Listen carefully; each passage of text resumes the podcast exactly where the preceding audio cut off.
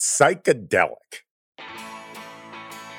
The very word makes me think paisley, tie dye, taking trips, and getting high.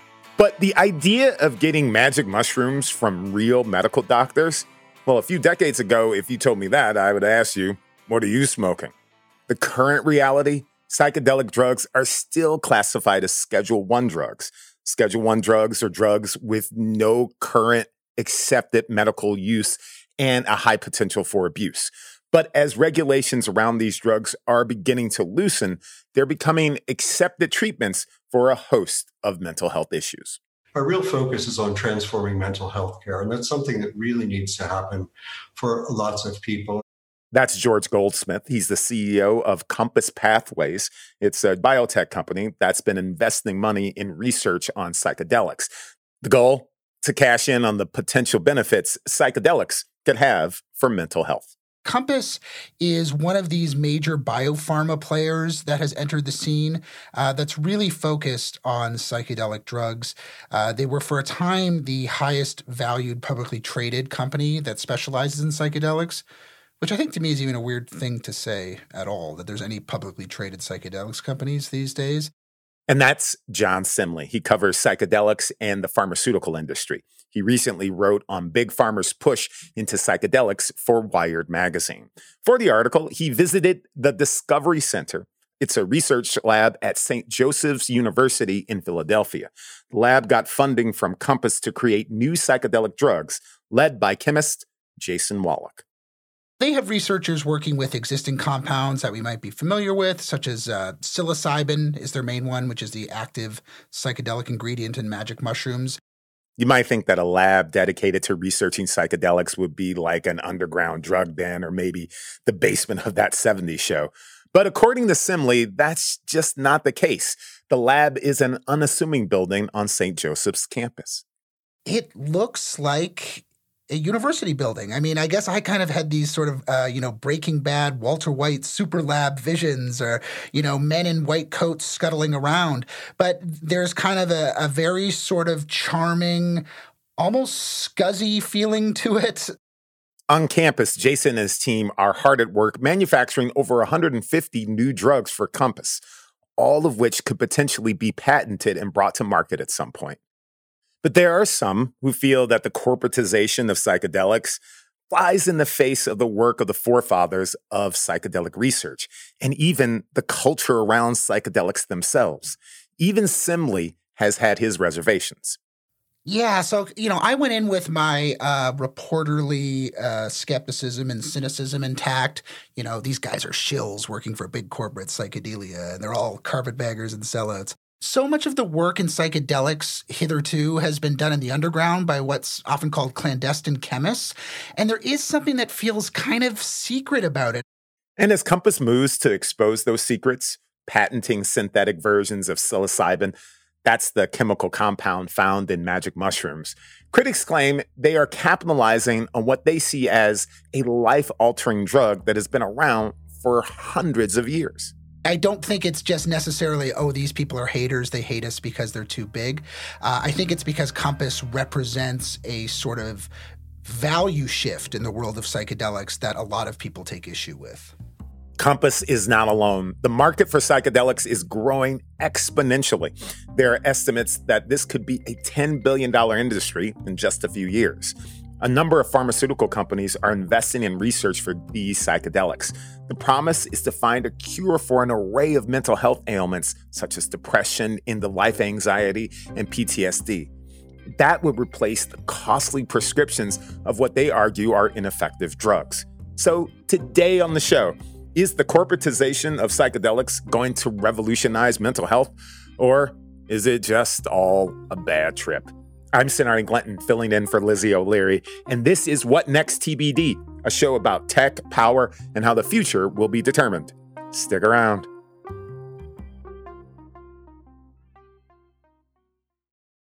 Psychedelic drugs, to some extent, have been with us for millennia. It was when they became part of hippie culture and the counterculture in the 60s that they began to enter the mainstream. But the war on drugs made research practically impossible. Now they're making a comeback due to loosening of regulations and an interest from big pharma in treating mental health. To hear Semley tell it, pharmaceutical companies always saw the potential. It's just that it took decades for psychedelics to be considered acceptable. I mean, there has always been a long pharmaceutical interest in these drugs. Uh, but as far as the renewed interest, what we call the psychedelic renaissance, I think that kind of begins in, I believe it was 2006 when Johns Hopkins University managed to put together a double blinded study that kind of proved what you know any old hippie could tell you, which is that psilocybin can produce what they call mystical type experiences. You know, these are these sort of hallucinogenic reveries that are ranked as being intensely emotionally and psychologically important ranking among one of the most profound experiences that the patients have had. And by most important, it's like this was as big a deal to me as my wedding day or the birth of a child or the loss of a parent. But the point is that uh, Hopkins found a way to sort of do these studies in a way that was within the boundaries of traditional clinical science, right? So after that, this newfound seriousness was afforded to these drugs. One of the things that this new renaissance has opened up is the possibility of treatment. And there seems to be all kinds of mental ailments that are treatable by these therapies Alzheimer's, ADHD, depression, PTSD, you know, the anxiety before death. Where do we see the the biggest impact where psychedelics could potentially make a difference? I've heard everything under the sun. I've heard we're going to use psychedelics to fix homelessness. You know, uh, let's put Israel and Palestine in a room together and give them psychedelics and create world peace. I mean, anything under the sun. But the most serious indications uh, have been for uh, using MDMA to treat PTSD and then the second is uh, psilocybin for depression. Uh, psilocybin has proved pretty effective in treating end of life anxiety, which is, you know, people who have terminal diagnoses, who can't get out of bed, who have crippling anxiety. They do a magic mushroom trip and suddenly they feel that anxiety lifted from them. They can connect with their friends, they can connect with their family. You know, it doesn't fix their stage four cancer per se, but it allows them to live out the last couple months of their life in relative peace and harmony with themselves. A big part of the use of psychedelics to treat mental health is the use of what's called psychedelic therapy. Think of it like this instead of sitting down and talking to a therapist about what's wrong, you take a managed amount of a psychedelic with someone there to monitor you while you trip. Now, you lay down on a couch, listen to music, and talk about what you're experiencing with a professional. Essentially, you process your thoughts with a certified trip sitter people report all kinds of you know hallucinations visuals deep emotional feelings that they were not able to access uh, a sort of therapeutic cathartic feeling by the end of it. And then you come out of it and you're settled and a lot of people report drastic change I think one thing that's interesting is a lot of people might have the trip and be like, oh, that was weird, but it doesn't really make sense to me. But then maybe a couple weeks later, things will kind of click into place, or they'll find that they're thinking about things differently. They'll find that their mental state has shifted without it necessarily being this light bulb, eureka, I'm cured, you know, and then leaping out of the bed and something like that. There's long been an association with psychedelic drugs and the underground. The drugs bring to mind, you know, the hippie movement in the 60s, Woodstock, and in general, the counterculture. But it wasn't always like that. Researchers were examining psychedelics decades ago until the law told them not to. One day that always uh, strikes in my mind is October 6th, 1966, which hippies sometimes call the Day of the Beast because of the 666 connection. And that's when California, I believe under then Governor Reagan, ruled LSD illegal. And there was a big party in Golden Gate Park to say, this should not be illegal. We're happy, blah, blah, blah, blah, blah. Um, but I think the real practical thing was the introduction of the Controlled Substances Act in the early 1970s, right? And what the controlled, you know, people who do these drugs illegally, they're still going to do them illegally, whether they're controlled or not. What the Controlled Substances Act did, it made it far more difficult for scientists, for chemists, to research, for researchers to get their hands on these drugs, right? To be able to conduct serious research around them. And again, I think to a certain extent, that serious research had also been affected by the cultural perception of these drugs. What role have the underground players had in the big pharma resurgence of psychedelics? You know, again, for decades, the bulk of serious research was happening in the underground. A character who comes up in my story and who is key uh, to Jason's work, who was kind of an influence to everyone working in the Discovery Center, is Alexander Shulgin, who's best known as the godfather of uh, MDMA or ecstasy, as it's sometimes called. Shulgin was a Dow chemist who actually had a license from the DEA to experiment with psychedelic drugs. And he and his wife, Ann, who recently passed away, uh, they published two books, TiHKAL and PiHKAL, which are are basically cookbooks on how to make scores and scores and scores of psychedelic drugs. So it's not that this research wasn't happening, it's just that it was happening in the underground, right? And anyone who's been paying attention to it has been paying attention to what's been happening in the underground. I mean, I know some chemists these days who serve jail time for manufacturing LSD who are now consulting with psychedelics companies. But I think if anyone deserves to benefit from this new boon and the money coming into the psychedelic space, you know, it's people who not only propagated the taste and the widespread interest in a lot of these drugs, but who risked life and limb doing so. You know it seems inevitable that OG hippies would have problems with, I love this phrase, German pharma bros who've taken up a lot of this space. Help me, the uh, the economics reporter, understand that fear. A big tension in my piece specifically uh, deals with the for-profit nature of a lot of these companies, right? They're essentially playing by the big pharma handbook, right? Uh, and big pharma, I mean, it doesn't have a ton of fans, I don't think, right? Like nobody wants to see the magic mushroom Martin Shkreli showing up in the psychedelic space, right? Now, specifically with Compass Pathways, they were coming under fire because people were claiming, firstly, that they were trying to patent psilocybin, the compound in magic mushrooms, uh, which is, you know, a thing that abounds in nature and B, that they were trying to patent sort of discrete elements of psychedelic therapy that were kind of well known and were sort of shop worn hippie wisdom, right? You know, stuff like use a comfortable couch, give someone a hug if they're feeling sad. Uh, so when you see these kind of what's been called to me, you know, a patent land grab, when you see corporations and big money coming into this space, it just scrapes against those values if you want to say that you know these drugs were originally valued or at least in the 60s valued as a form of escape uh, from a corporatized straight-laced capitalist world seeing them incorporated within that world just rubs people the, the wrong way right? It just doesn't jibe as one person says in my story. The other thing is that for many people the inherent properties allegedly inherent properties of these drugs is that they facilitate feelings of love and togetherness and equality, uh, and that a sort of corporatized capitalist model stands fundamentally opposed to that. When we come back, will Big Pharma help or hurt psychedelic treatments?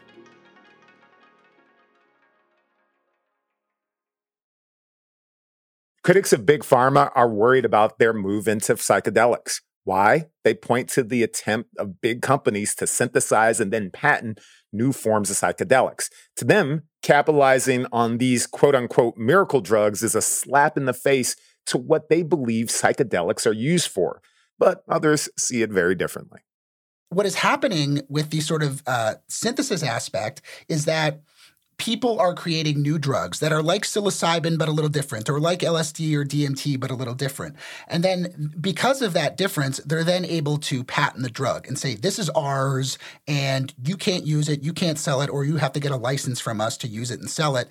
And that kind of rubs people the wrong way, right? They think that it hampers creativity to say, well, we own and I'll just make up a random drug by looking at my keyboard, CFG 45, right? And if you want to use CFG 45, you have to buy it from us or you have to license it from us. People will say that totally hampers creativity. Now, the classic kind of capitalist slash tech bro answer is uh, it doesn't hamper creativity.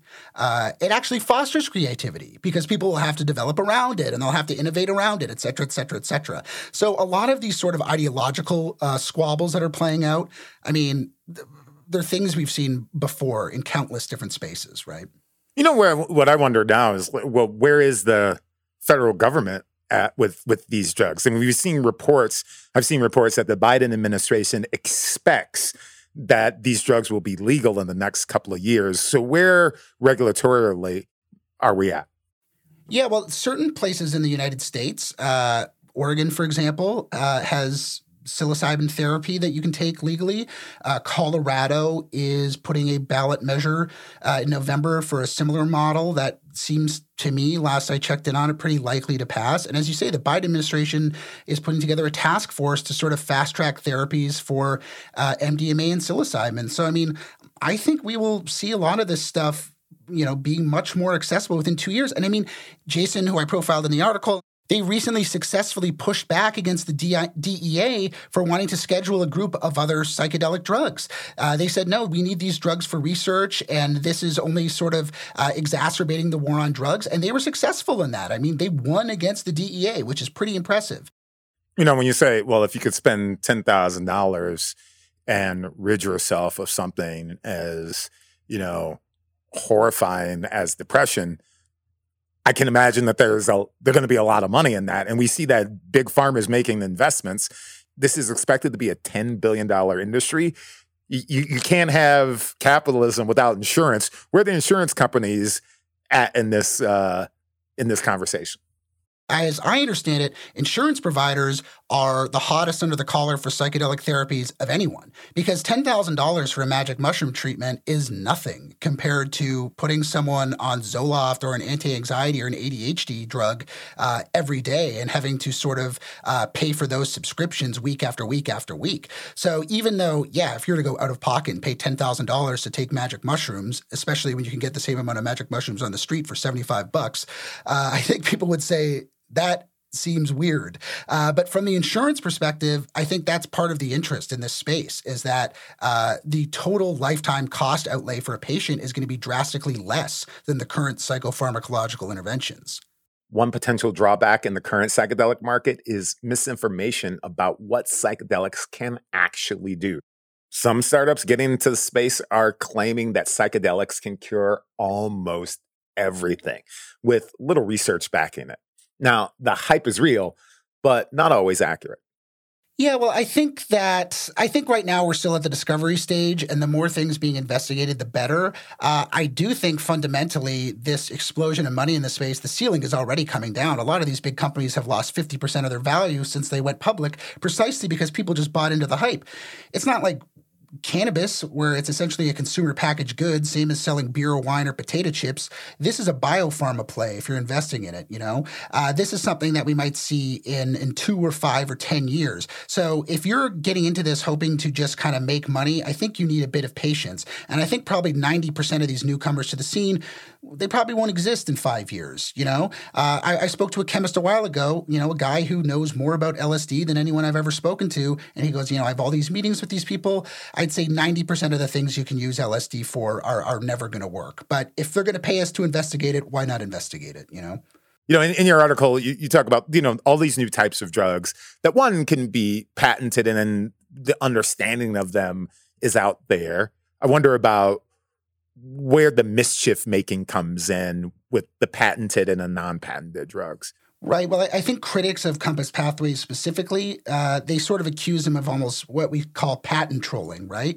Uh, in the article, I talk about how at the Discovery Center, there's been, you know, at least 150 new drugs found. Now, are they going to do everything with those drugs? Not necessarily, but they could patent them just so other people can't discover them or use them, et cetera, et cetera, et cetera. Uh, that is a real concern, right? You know, some people might say that there's only uh, so many spaces on the board and they're just trying to take up the spaces so that no one else can invent along with them. I would say, as far as that goes, there's two things I want to bring up. First of all, we were talking about chemistry. The amount of possible chemicals you could create, even psychedelic chemicals, even 5-HT2A agonist psychedelics or tryptamines or whatever, the, the combinations you could create approach infinity, right? We're talking about like the number of stars in the galaxy. So while it's very impressive that Jason and company have created 150 plus psychedelics, that's nothing you know, uh, there, there's plenty of room, I think, for other people to play if they decide to play. Now, the issue, obviously, is that there will be ones that are better than others, and that Compass or another company might have control over those. How that will be mediated in patent disputes, I don't know. I mean, I've talked to companies who say, well, we're going to patent our drugs, but then we're going to release that patent so that everyone can use this. At this point, you have to take arguments like that on good faith. One aspect in all of this that's not always considered is the black market for drugs in theory, once the drug is created Any chemist with the know how can create their own version of the drug and then sell it on the street when a patent gets published, that is like a recipe card to an underground chemist, right? Anyone who makes drugs in bunkers or barns or basement and, and, has been doing it for decades can look at that recipe and say, hey, I've created whatever the drug I made up before, GH245 or whatever, and I know how to make it now. And that can now become an underground drug or a street drug, if you want to call it that. Uh, people who work in these labs in this field have already seen drugs that they've synthesized enter the black markets, whether through China, in Hungary, places like that. As these drugs get researched and connected with big pharma, et cetera, it's not like the underground market in marijuana has gone away. It's actually just gotten more complex. I wonder what do you see happening in the underground market connected with these drugs? I don't have numbers on that except for sort of studies I've seen about the increase in usages of drugs like psilocybin and LSD. And where are people getting psilocybin and LSD if the use is increasing? They're not going to Johns Hopkins and saying, "Give me some psilocybin." You know, uh, they're they're buying them at parking lots and concerts or in people's apartments or the same places where people have conducted these transactions for decades.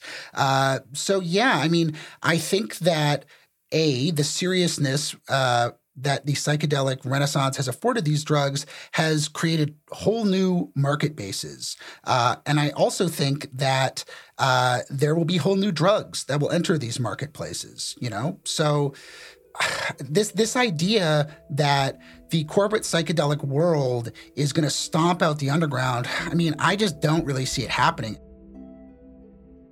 Thank you so much, John, for joining us. My pleasure. Thanks for having me. John Semley is a freelance writer and researcher who covers psychedelics and the pharmaceutical industry. And that's it for our show today. What Next TBD is produced by Evan Campbell. Our show is edited by Jonathan Fischer. Joanne Levine is the executive producer for What Next. Alicia Montgomery is vice president of audio for Slate.